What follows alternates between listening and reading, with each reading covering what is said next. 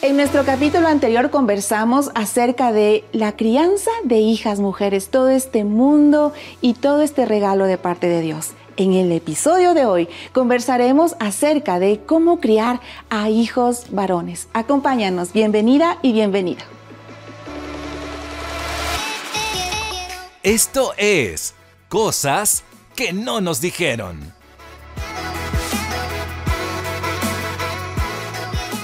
Este tema está candente en este nuevo capítulo de cosas que no me dijeron. Y no me dijeron que otra vez iba a estar Duval con nosotros para hablar de este tema. Eh. Bienvenido, señor Duval Rueda, que quiero también felicitarte a nombre de quienes hacemos cosas que no nos dijeron de tu nuevo podcast. Ah, pues muchas gracias. Laboratorio de Fe. Gracias, gracias. Gracias por la invitación a conversar sobre esas cosas que requieren ajustes permanentes en la vida. Sí, ¿verdad? Y Claro. que esos ajustes son para toda la vida a la Y vez. que parece un laboratorio también. Parece un laboratorio. Así es. Sí. Pues sí, porque los hombrecitos son todo un mundo, ¿no? Dicen que son más toscos, que son más arriesgados, quizás, que de pronto son más desordenados. Yo no sé, todo este mundo que en el capítulo anterior, en cambio, hablábamos de las mujeres, mujeres con Anita Orellana, pero ahora tú tienes dos varones, o sea, entonces tiene experiencia en, en esta labor de criar varones. Es casi como una labor de parto, verás. O sea, sí duele. Tarea fuerte. Tarea fuerte. Y ya llevo un buen tiempo. Quiero decir, el, mi primer hijo tiene 24 años, ya está grandecito. Ya el segundo tiene 22, también ya está grandecito. El primero es profesional ya. Ya está inmerso en el mundo laboral, Ejerciendo su ejerciendo su profesión. Sin embargo, todavía vive con nosotros, ¿verdad? Y nuestro segundo hijo ya está más allá de la carrera, más allá de la mitad de su carrera profesional en cuanto a, a estar estudiando, quiero decir. Así que, pues, he recorrido ya un, un buen trecho, un buen trecho de mi vida y de la de ellos. Y juntos. Claro, porque yo digo, en mi caso también tengo una nena y, y un varoncito, pero e- es, es completamente diferente, Claro. ¿no? Y a veces eh, uno empieza a leer cómo criar a los hijos varones con de Jem Dobson y todo este asunto, pero algo que me llamó la atención y quiero que tú ahí... Lo corrobore. Con toda la No, experiencia. porque de pronto uno dice, esposo, tienes que salir con tu hijo. Y tienes que hablar de cosas profundas. Pero estaba leyendo en un libro que decía, déjales que salgan a comer, que vayan a un partido. O sea, esas cosas les van a conectar. Claro. En cambio, como mujeres queremos que hablen de cosas profundas, Sí. de la hombría, de ser obedientes. O sea, ¿es cierto eso? Sí. Ya, gracias. Se acabó, Se acabó el episodio. Eso es todo lo que teníamos que decir. O sea, conectan diferente los hombres Totalmente. y debemos entender eso. Creo que el punto de conexión es la aventura para el varón, entre los varones. ¿Y qué quiero decir con eso? El área donde nosotros eh, somos muy espontáneos, somos lo que somos, son en esos espacios donde uno se siente como pez en el agua, donde uno tiene desafíos, donde uno tiene riesgos. Por ejemplo, ir a jugar paintball. Para los varones eso es espectacular. Ajá. Yo recuerdo que mis hijos solían decirme, papá, corre, que te vamos a matar. Eh, ¿Sí. Es esa aventura, porque de eso se trata el paintball, ¿verdad? De ese juego y es un poco... Esconderte. escon- Y es doloroso Correr. Es doloroso cuando te duele. llegan las, Ajá. las- esas famosas Sí, sí, balas he de, de- de tinta y todo el asunto. Luego te quedan los moretones y todo Totalmente. eso. Pero eso es aventura para los hijos. O a veces el fútbol típico, ¿verdad? De nuestra cultura latinoamericana que les gusta o andar en bicicleta, sea en el fútbol, sea en la bicicleta o donde quiera que sea. Ese encuentro, ese espacio donde hay mucha adrenalina, donde hay un buen grado de riesgo, que por supuesto por el, bien de todos hay que cuidar también, pero necesitamos de alguna forma tener esas experiencias de vida donde se vive ese tipo de riesgo, ese tipo de dolor incluso. A veces uno se cae en, en la bicicleta, estás raspada las rodillas, los codos o en el fútbol y te sientes feliz. Feliz, no Y claro, importa. y llega la mamá y dice, pero mijito, ¿qué te hace? ¿Cómo le ha maltratado el padre? Pero ¿Quién te hizo eh, eso? Eso es lo que nos encanta a nosotros los Y varones. felices. No lastimarnos, quiero digo, no es que seamos masoquistas. Sin embargo, es parte de la vivencia de un varón. Y es allí donde uno se puede conectar emocionalmente. Sí, sí. Y en otros momentos, como ir al cine también, salir Comer. a comer, que es súper importante. Súper importante. Mira, recuerdo en una ocasión que entre los tres, nosotros los tres varones salimos, nos comimos dos pizzas familiares en una promoción que vale por dos. O sea, en O sea, total, ¿cuánto? nos Cuatro. comimos cuatro pizzas familiares ¡Wow! entre los tres. Fíjate, eso fue ¡Wow! brutal. Y- y claro, ellos felices ya los y felices, claro. Ellos ya estaban un poco grandecitos. o Estamos hablando entre 18 y 20 o 17 y 20 años, más o menos ellos. Así que los hijos comen mucho. Y mucho, es verdad. Sí, Tienen el estómago más de amplio. verdad, Me sí, consta. sí, comemos, comemos, comemos Sabes mucho. que yo luchaba con mi pequeño, mi varoncito, antes que no comía tanto. Pero ahora que está entrando en la adolescencia. Come más. y Come más. Y yo, coma, coma, coma. Pero de pronto me está asustando. No, como dice mi, mi esposa, los varones comen como pollos. Todo el tiempo.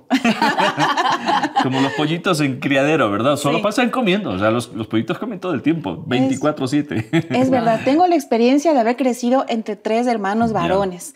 Y, y lo que tú dices lo puedo corroborar. O sea, ellos, mientras más sucios después de un partido de fútbol, más lastimados, o sea, eran felices, o sea, le dejaron todo, la sudaron la camiseta. Y qué distinto es, en cambio, nosotras las mujeres, no, no, se nos, no nos podemos ensuciar. Por ahí ya se manchó algo y estamos preocupadas. Este, esto es parte de la masculinidad de los varones. Sí, sí, sí. Por ejemplo, ir a ver una película es muy bonito, pero no siempre ellos lo van a recordar con tanta fuerza y no es tan, tan memorable como, por ejemplo, en una ocasión, además de ir a, a jugar paintball, nos fuimos a un evento que se llamó Todo Lodo en una Ah, ocasión. Sí, sí, Ya, sí. O sea, en realidad consistía esa mm, Estar carrera... enlodados. Estar enlodado. Sí o Mira, sí. Era como un tipo pentatlón, eh, pero todo era sobre la base del lodo. Muchas, muchas actividades, mm, muchos desafíos que había que superar, pero todo era sobre espacios donde te ensuciabas. Lodo, literalmente era lodo. Lodo. Sí, no, eso fue una aventura impresionante. Y claro, uno termina medio golpeado y todo el asunto, pero recordamos eso. O, por ejemplo, cuando tú mm, haces canopy, también el canopy eh, tiene mucha adrenalina. Entonces, con nuestros hijos recordamos esos, esos momentos, esos episodios. O ir eh, de aventura, por ejemplo, a un nevado, eh, en nuestro contexto ecuatoriano, donde tenemos muchos volcanes nevados. Entonces, subir a 5.000 metros es casi natural, entre comillas. No sé cuántos consideran eso como una caminata medio natural, pero a mis hijos les encanta subir a caminar, resbalarse en el hielo por allí. Recuerdo que mi primer hijo se quitó mm, toda la, la- la- el, el suéter, eh, todo el, el abrigo, los abrigos que llevábamos y así pelado, literalmente dijo, quiero que me tomen una foto. Se quitó todo, toma, toma, toma, toma, toma, que me muero de frío. frío. Entonces, y, y luego se acostó sobre el hielo y tómame unas Y la fotos. foto. Y Claro, una mujer se No, asusta, no, una no, mamá no. dice, pero mi hijito, te vas a resfriar. Hijo Claro, la mamá preocupada sufriendo, mijito. Pero, pero también creo que eh, hay que tener un poco de cuidado en estigmatizar y decir todos los chicos son así. Porque también hay, hay hombres que son más analíticos, tal vez son más calmados, menos lanzados. Y creo que como papás y mamás también debemos ver esas diferencias, Sí, ¿no? creo que vives la aventura de diferente manera. Creo que hay diferentes tipos de aventura. Pero O sea, para pero mí le el ve concepto- el hombre aventura. Aventura. Leer un buen Riesgo. libro. Puede ser, un, Puede ser. un libro de aventura. si no va a vivir de la aventura, aventura, pues por lo menos que lea un libro de aventura. Pero el hombre se estimula mucho por ese sentido de aventura, número Metas. uno. Dos, competencia, que es muy importante porque en casi todo juego, cuando los, son, los niños son pequeños, o incluso nosotros como grandes, es quién gana, quién pierde. Ajá. ¿Cuáles son las reglas para ganar? De modo que evite perder. Si ves? Entonces el hombre es así, es aventura, quien gana, quien pierde. Son cosas que uno como varón eh, evalúa en cuanto a juegos, hablando de los, de los pequeños, ¿verdad? Eso, y eso está presente casi en toda la vida. Aún, por ejemplo, en el, en el mundo laboral, el hombre siempre está pensando qué tengo que hacer para estar primero. Claro. Si ves, ese sentido de estar compitiendo está muy presente en el varón. Y es parte de la de naturaleza la del, co- del sí, hombre. y yo, como mamá, eh, bueno, en mi caso debo reconocer que se me olvida de que es parte de la naturaleza de los varoncitos, era así en mi, con mi hijo. Y yo trato de como que desde la filosofía, el pensamiento femenino, ¿no? De calmarlo, de ser más amable, ¿no? Pero es la parte de los varones ser así, ñecoso, ser el primero, buscar el, liderazgo, no perder, eh, mostrarse cuán cuán varones son. Y unas como, una como mujer puede caer en esto de, no, ven acá, siéntate a mi lado y pierde, perder este sentido de más bien am, impulsar su masculinidad. Sí, porque en mi caso es por ejemplo, mi hija era la lanzada. Ella se saltaba, corría, trepaba árboles. Mi hijo no. Mi hijo es más analítico. Él, él empieza a analizar las cosas. lo que tú decías, eso sí, de competencia, estar primero, sí. Pero él no es, por ejemplo, el que, el que va a empujar a alguien. Todo lo contrario, es muy cuidadoso, es, es muy sensible. Entonces, yo creo que eh, en ese sentido también nosotras debemos estar... Eh, teniendo hasta cierto punto cuidado, porque a ah, todos los niños al fútbol. Miren, mi hijo recién, después de 12 años de su vida, quiso jugar fútbol. A él no le interesaba el fútbol. Y eso no quiere decir que, que no sea varoncito y que no, le guste la, aventura, todo lo contrario. A él le gustaba leer, explorar, cuidar, y creo que eso es una característica de la masculinidad. Y si veía que ah, le estaba molestando a una compañerita, él salía a defenderla. Y por eso fue el presidente de su clase, porque no era el que estaba gritando y nada por el estilo, todo lo contrario, pero también ese es una, un rasgo de masculinidad que como madres también debemos valorar, ¿no? y padres también. Así es. Y hay, pero de todos modos, hay un nivel de competencia, por eso digo, este es otro rasgo muy importante en un varón. Eh, por ejemplo, mm, cuando yo estaba en, en, el colegio, para mí el tema de competencia eran los concursos de oratoria, de declamación. Exactamente. aquí tenemos a Duval. y yo no era muy futbolero, aunque eh, en mi adolescencia participé hasta en un club de, de, de fútbol, ¿verdad? Mi, club 27 de febrero se llamaba. y mis hijos no son futboleros en la práctica. Mm. O sea, más o menos aficionados al fútbol, He ido solo un par de veces en toda mi vida con ellos a ver un partido de fútbol, pero a jugar fútbol como tal no son muy dados a eso. Mi primer hijo es eh, cineasta, así que él en el colegio dijo, papi, estoy armando una obra de teatro. Wow. Ok, o sea, y él fue el, como el coordinador. Y quiero, o sea, quiero ganar, porque creo que había un habían concursos de obras de teatro entre dos, tres cursos. Entonces él dijo, quiero ganar. Pero si ves, está el lenguaje a través de la obra de teatro, hay mucho riesgo, hay, Exactamente. hay diferentes tipos de riesgos, ¿verdad?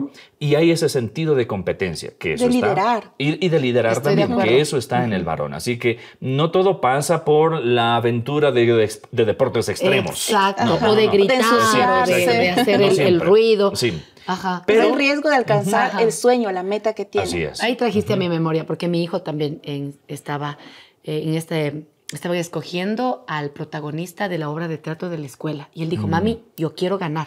Y practicó y practicó y practicó y fue el protagonista. Y yo tengo el autógrafo. Ah. sí, Entonces, es, es, cierto. Ahora, Duval, una cosa es como papá, ¿no? Yo me imagino como hacen los papás, llegan a la, lucha libre, aunque esté cansado, se van encima. Pero una Mm, esposa, la esposa, cómo puede ayudar en ese sentido a no caer en estereotipos, por un lado, pero también forjar esa masculinidad del hijo. Mira, yo no he tenido la dicha de criar niñas, no soy papá de, de, niñas. Pero si eres tío. Eh, soy tío, sí. Ah, y de hecho he tenido la oportunidad de ser casi como papá adoptivo o eh, crié junto con mi esposa dos sobrinas y pasaron con nosotros seis años toda su vida de universidad. Eh, fue una bonita experiencia también. Sin embargo, no es lo mismo que tener tus hijas de, consanguinidad y que van desde pequeñitas, las ves crecer y tú te involucras en la vida al 100% eh, como papá. sin embargo, cuando nosotros vemos en cuanto al varón, para mí el varón te demanda muchas razones de por qué tú dices lo que dices, de por qué la orden, o sea, un por qué. El varón exige mucho, demanda mucho, pero ¿por qué? Es más lógico. Es, más lógico, requiere más argumentación probablemente. Pienso, y puedo estar equivocado, pero sospecho que una mujer es un poco más dócil, tal vez hay excepciones de la regla, pero cuando tú le dices algo a una niña, tiende a ser más dócil. O sea, mi hija puede hacer eso, le dice el papá, la niña a lo mejor dice, sí, papá. Pero yo le digo algo a mi hijo, es ¿Por qué? ¿por qué? O sea, dame una razón. Lo mismo, mi esposa, por favor, arregla tu, tu cuarto. ¿Por qué? Y eso puede generar tensión en el hogar. Entonces, como yo entiendo desde mi perspectiva de varón, yo le digo a mi esposa, explícales por qué. No solamente darles una indicación o darles una orden. Tras una orden, tras una indicación, explícales el por qué. Pero es, pero es que me tienen que obedecer en algunos momentos, porque también a veces andamos un poco apurados. Aparentemente no hay tanto tiempo para estar dando tantas explicaciones, pero si hay algo donde tienes que gastar tiempo es en darles explicaciones a los hijos. Desde pequeñitos, creo que todos llega un momento o tienen una etapa donde preguntan por qué. Pequeños, digo, niños y niñas. Pero parece que las niñas pasan un poco el tiempo y, las superan. emociones Eh, son y claro, más las fuertes. emociones son muy fuertes, pero el, el- el exigir razones lógicas en el varón se quedan. Siempre te están preguntando el porqué de las cosas. Y cuando son adolescentes, mucho, mucho, mucho. Y en asuntos de fe también. Llegó un momento cuando mis hijos tenían entre 17 y 19 años que no querían saber nada de la fe cristiana. Y de, igual, y Y de- la misma manera, claro. papá, Y me claro. confrontaron de la misma manera. ¿Por qué tengo que ser cristiano, papá? O sea, dame una razón, explícame, ¿por qué es que tengo que ser cristiano? ¿Y qué ¿Sí ves? hiciste? Y claro, para mí fue todo un desafío, claro, ya ellos más grandes, a empezar a caminar con ellos en procesos de diálogo por un lado, pero también de conectarme emocionalmente, porque muchas de las razones son formas en las que emocionalmente un varón se conecta. ¿Sí ves? Cuando yo empiezo a explicar el porqué de las cosas, estoy entrando en su razón, que a la vez es el vehículo para llegar a su corazón. Wow. ¿Sí ves? Es que es Sí, al revés es el- que las mujeres. Eh, O sea, yo pienso, ¿no? Casi en, Sí. en la regla. Ujú. Y ahora estoy pensando también en la parte romántica. Romántica. ¿Cómo yo cuidas a tus hijos? Porque, ¿Cómo claro, formar un caballerito? Yo- de- decir, Un o sea, lindo ya, a ver, que sea un varón en el sentido no del machismo, sino que respete, que, que, Que sea romántico. romántico, pero que también, o sea, se cuide y cuide. Ya, Porque verás, ya estoy en la adolescencia. Yo voy Verás, tras tuyo. Por ejemplo, es que mucho parte con razones a propósito de lo que te estoy diciendo. Por ejemplo, en mi casa, como somos varones, y el aprendizaje desde por qué tienes que después de que comes, llevar tu platito, to- todo tu- tu- tu, tu kit, lavarlo y, y- y- Secar y secarlo y todo el asunto. Entonces, de pronto, uno de mis hijos terminan de comer y dejan allí las cosas sucias. O van y le dejan ahí en el platillero, ¿no? En el lavabo. Y no lo lavan. Entonces, yo sigo la misma lógica. Porque lo más fácil y lo más rápido es, ¿pero por qué no, no lo has lavado? O sea, lávalo, lávalo, lávalo. Entonces yo digo, hijo, ¿por qué? ¿Por qué me das esta experiencia? ¿Por qué permites que yo tenga que venir y ver esta escena aquí? El desorden y la ¿por- suciedad. Por, por qué, por qué me haces, aún al sentir, o sea, ¿por qué, ¿por qué me haces sentir lo que siento al ver este plato sucio que está ahí? Digo, tú no sabes, se me revuelve el estómago. Le digo, ¿Por qué, hijo, haces que esto me suceda en el estómago? Y dice, ya, papá, está bien, no te preocupes, ya voy a lavar. Si ves, o sea, él entiende en ese sentido de las razones lógicas. Hay que entrar a la lógica. Entonces, y claro, muchas, en muchas ocasiones mis hijos me solían decir, papá, me estás jugando la psicológica. Pero yo he, he ido aprendiendo que dar razones siempre es importante y creo que los varones respondemos más en esa dinámica. Y ahí es cuando me conecto con lo que dijo San Pedro, que debemos dar razones incluso de nuestra fe. Ahora, en el tema del cuidado. Sí, por favor, dígame. Cuando ya le- una chica le empieza ahora- a hacer ojitos a, a tu hijo, Ahora ¿qué mira, haces? oh, es, que, es que mira, pues mis hijos han salido, eh, como yo suelo decir, bonitos a la mamá. No, o sea, verdad. captan las miradas de las chicas. Sí, y mucho, de verdad. Y yo tenía mucho ese problema, porque mis hijos me decían, mira papá, pero ¿qué culpa tengo si mis amigas me abrazan y me besan? Ay, ay, ay, no me bueno, diga ellos eso. usaban una terminología más nuestra, ¿verdad? Más Ok. criolla. Ellos se botan a mi cuello y me muchan. Y llenan de muchas. Mis amigas, o sea, si ves, entonces, papá, ¿pero qué quieres que haga? Venga. Entonces, ah. y empezábamos a conversar sobre cómo respetarse primero uno. Entonces no va con tienes que respetarlas, no, mira, tú tienes que respetarte porque tú tienes una dignidad. ¿Así ves? Entonces, tú no tienes que tener un sí flojo, mijo. Porque a veces las chicas tienen un sí flojo, pero nosotros también podemos tener un sí flojo. ¿Sí ves? Así que hay que tener mucho cuidado en, en esa parte. E- Eres tú, no se trata de ella, se trata de, De ti. ti. ¿verdad? Entonces llegará el momento, por supuesto. Pero siempre les digo, lo que fácil llega, fácil se va. Así que si es que una chica es fácil para ti, no tienes ningún tipo de ah, desafío de modo que tú la puedas conquistar, pero llegará ese momento, tranquilo. Entonces, también me preocupan un poco tus hormonas. Le digo, les, les suelo decir a mis hijos. Entonces, pero dice, no, papá, de todos modos confía en mí. Les digo, no, en ti confío. Las hormonas El problema no. es que no confío en tus hormonas. Ajá. Y les digo, ¿sabes qué? Y el problema es que ni siquiera confío en mis hormonas, mijo. Es que es cierto. Entonces empezamos a hablar sobre las serio, tentaciones. Tentaciones. Entonces, claro, las tentaciones. Le dije, y claro, y eso se siente rico, ser un muchacho muy popular, se siente rico, te puedes eh, arriesgar a más tentaciones. De pronto te gusta una chica que te muchó, tú también a muchas. Y Después más, esa más, chica. más. Exactamente. Y después ya, ya llega el punto donde tú no te puedes contener. Entonces hay que evitar ese tipo de tentaciones, de exponerse a uno. Le digo, y yo te entiendo, mijo, porque también soy varón. Claro, esas conversaciones ya son Ah, un pensé poquito que más grandes. me pasaba, porque a un Claro, más adolescente no le voy a decir eso. Yo pensé Ok, que decir, no, me pero, un pasaba. adolescente, pero un aunque los adolescente papás también. pueden contarle, Exactamente. claro, claro. Entonces le digo, yo te entiendo, eh, el tem- yo, yo entiendo, mi hijo, el tema de tentaciones. Y me dice, ¿En serio? ¿tú tienes tentaciones, papá?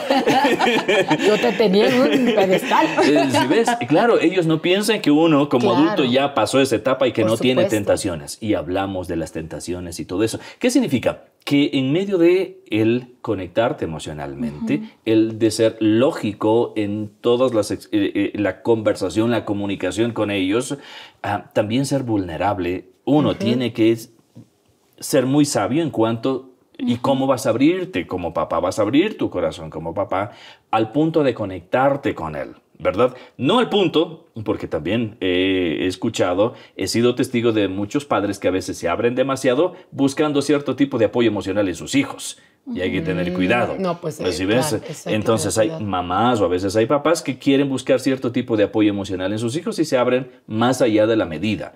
Entonces uno tiene que ser muy prudente, muy prudente como papá en ese sentido. Pero es la forma en la que te puedes conectar con razones lógicas. Así es. Y es que tenemos una gran responsabilidad, la tarea en casa. Sí. Yo, yo me regreso un poquito a, a- a justamente lo que tú les enseñabas, esto de los hábitos, lo que usan, levantar, ayudar, es hacerles parte de las responsabilidades del hogar. Yo me acuerdo que mi abuelita sabía decir, si quieres conocerle a un chico, ve y ve cómo le trata a su mamá, cómo le trata a sus hermanas. Y es, es una sabiduría de abuelita y Claro. conoce su cuarto. Es una sabiduría de abuelitas, pero que es una realidad tal y que nos desafía a nosotras como mamás de cómo estamos criando a nuestros hijos varones. Escuchar de ti, entiendo el desafío de, de los papás, de, de llegar a esos temas más profundos, de enseñarles ya acerca de tentaciones, de cómo funcionas, de cómo ser un caballero cuando las chicas se te lanzan y, y te muchan. es todo un desafío. Por supuesto. Y también pienso, Duval, en cómo tenemos esta responsabilidad de criar hombres. Hombres, ¿no? De que sean responsables, comprometidos, de que no evadan y no echen la culpa a la hermana o al hermano, Claro. sino que asuman su responsabilidad. Y eso también es con razones. Sí. Y uno, creo, como padre, tiene que ir explorando en el potencial de los hijos, que es muy importante desde pequeños. Desde Porque Dios nos pequeños. creó con, talón, con talentos, nos creó Sí. con habilidades. Ajá. Y a veces yo converso con ciertos padres y les pregunto, ¿y, y- qué es de las habilidades o qué es de los talentos de tu hijo? ¿Para qué es bueno tu hijo o, o tu hija? Y no tienen muy, Siguiente mucha claridad, exactamente. Claro. O sea, ¿para qué es bueno mi hijo? Creo que uno como papá tiene que caminar muy cerca en ese sentido, porque esas habilidades tienen que ser exploradas y explotadas en buen sentido por parte de los padres, que incluso les puede guiar luego a Motivados. tomar una opción y vocación de vida como Sí, tal. sí. Entonces, ¿para qué es bueno desde pequeño generar experiencias de vida con aquello que es bueno tu hijo? Por ejemplo, si es em, en la música. Bueno, que, que, que, que empiece a cantar, donde cante, no sé, si asisten a la iglesia, que cante en la iglesia, que cante en el colegio, en la escuela, o sea, permitir espacios donde pueda usar sus talentos, sus dones, sus habilidades en conexión con un público, porque Dios te da dones, talentos, habilidades para que te conectes con las personas. Yo me conecto con sí, las personas claro. a través de ese don. Puedo servir, me sirve, o haces parte, puede ser parte hasta de un proyecto de vida, pero todo don, todo talento, básicamente es un medio. ¿Y es un medio de qué? Alguien puede decir solamente es un medio de producción. No, no, no. Es un medio de conexión. Al final, los dones y los talentos, y más adelante, eh, la profesión en sí, es un medio de, con- de conexión social. Y la actividad laboral sigue siendo un medio nada más. Entonces, mirar como un medio de relaciones, como un medio de conexión es súper importante. Conectarte desde allí. Porque cuando sabemos como padres y madres cuáles son esos dones, talentos, habilidades, entonces, y cuando les motivamos a hacer, como ejemplo, por ejemplo, tú decías el de tocar un instrumento, quizás tienen miedo a hacerlo, pero cuando ya lo hacen, lo puedo hacer. Y eso les motiva a crecer, a seguir perfeccionando, a seguir siendo más responsables. Entonces, no hagamos de menos ese tipo de cosas, sino todo lo contrario, ¿no? Para, para enseñarles a, a, nuestros hijos a varoncitos, a ser hombrecitos. Mira, a veces yo me enfoco y, trato de ser intencional en las cosas y con mi esposo es algo que conversamos y él también lo, lo, guía de esta manera, es hacia un ah, futuro esposo protector, hacia un futuro esposo proveedor y desde ya cuando ah, va teniendo por ahí, alguien le regala dinero o, logró su dinero, es a aprender estas, este sentido del ahorro, de la administración, que es algo muy de los varones también, este instinto protector con su hermana, con, toda su vida misma, o sea, es todo un desafío definitivamente pensar en, un futuro eh, hombre, en un futuro caballero ya desde muy pequeños, Berito. Como mamá yo me siento así. Pero me te acuerdo que mi hijo, sí me, al principio, ¿no? Dice, yo sí me voy a casar y voy a tener 10 hijos. Ah, le digo que ah. bien, voy a ser abuela de 10 niños. Sí, dice, le digo, pero ¿cómo vas a hacer con tanto pobrecita tu esposa? Tranquilo, yo voy a trabajar para que tenga ayuda. Ah, ya hace poco me dice, yo me voy a casar, todavía quiere casarse, eso es bueno, pero voy a tener dos hijos. Le digo, ¿qué pasó con los dos niños que me faltan? pero ver ese sentido también de proyectarse a, ser el papá de la casa, el hombre de la casa, creo que también el hombre ahí como padre también debe empujar de alguna manera. De papá? Eh, sí, mira, hay muchas, muchas cosas que uno puede hacer. Por ejemplo, ir de compras al supermercado que tú vas con tu carrito haciendo compras, que él sepa que la comida no le llega del cielo servido en la mesa, que hay que ir a comprar, que eso cuesta, hay que seleccionar, hay que tener un presupuesto y todo eso. Esto se puede comprar, esto es lo que nosotros eh, en nuestra costumbre o cultura esto comemos, esto no es necesario, mm, no necesariamente tienes que comprar cosas tan costosas, hay que equilibrar, ahorrar, en fin, o sea, esa es una buena experiencia. el, por, el, el, que puedan ellos responsabilizarse de una mascota es súper importante también. Mis hijos tuvieron mascota desde cuando eh, eran muy pequeñitos así que eso te ayuda, mucho.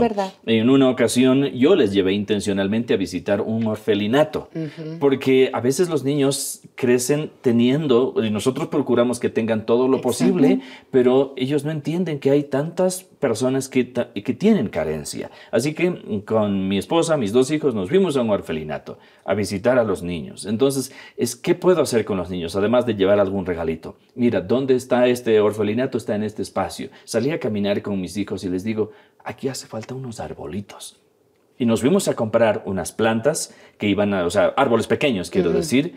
Eh, eh, compramos. poder sembrar. Exactamente. Y nosotros mismos nos fuimos a sembrar los árboles. Entonces es crear esa conexión, generar esa sensibilidad que es muy importante.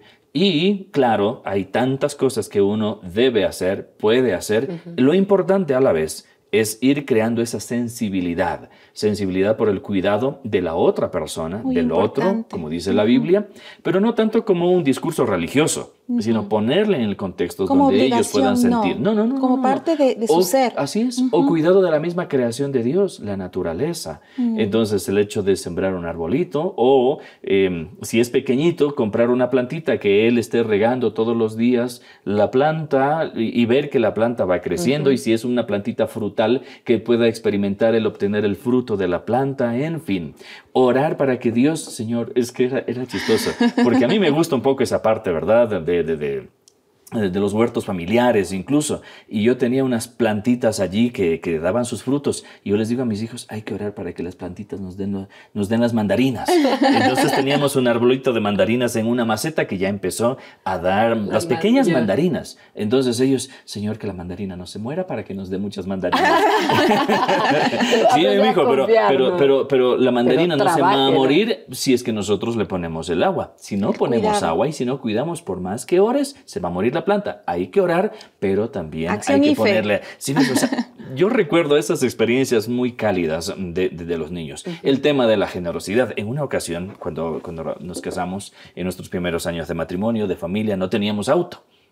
Entonces mi hijo no quería ir en el bus que quería ir en taxi. Le digo, no, mi hijo, porque cuesta mucho. Ya va a llegar el momento donde compremos nuestro auto. Y me dice, ¿y cuánto cuesta un auto? Yo le digo, mi hijo, cuesta, cuesta mucha plata. Fue mi, mi, mi respuesta. Tu respuesta. Y él metió su mano a su bolsillo. Yo le había dado 50 centavos. Entonces, y sacó sus 50 Oh. centavos y me dijo, papá, esto es mucha plata.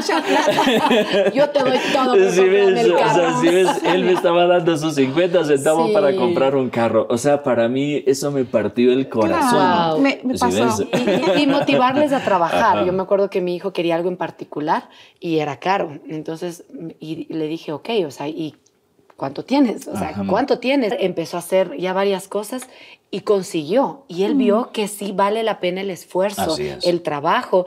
Y, y claro, venía incluso a la radio, no mami, te ayudo a contestar los WhatsApps del programa. ¿Cuánto me pagas por eso?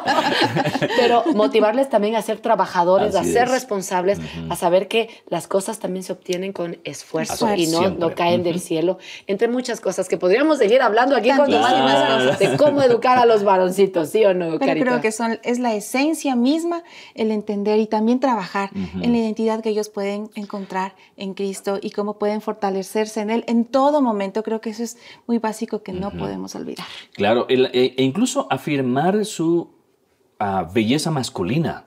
Porque cuando nosotros hablamos de belleza, por lo general pensamos Chicas, en chicas. chicas.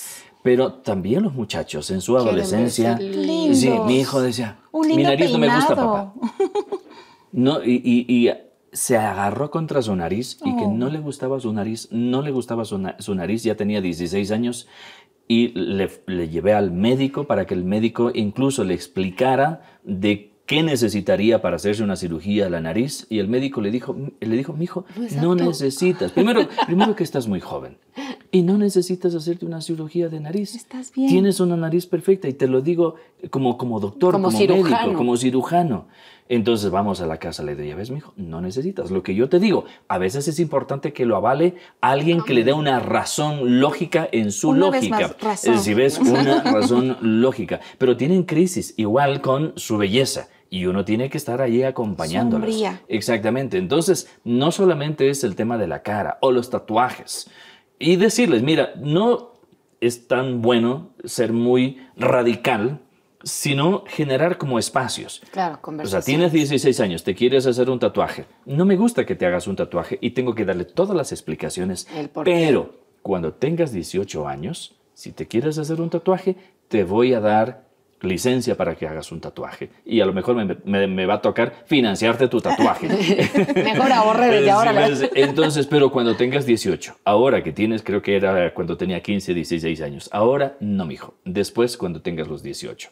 Ok, llegó a los 18, Ya no se le ya, sí, ya se le acabó la pasó. les, les pasa la- el, el- Exactamente, la novelería Esa del, es del- la del- novelería. del- del tatuaje. Entonces, no, no, es, no es estratégico decirles un no radical en el instante. No ahora, pero acá puedes, Una puedes hacerlo. Una negociación. Sí, y, les encanta mucho negociar a ellos. Sí. Así es que ya la palabra de este ca- capítulo es lógica.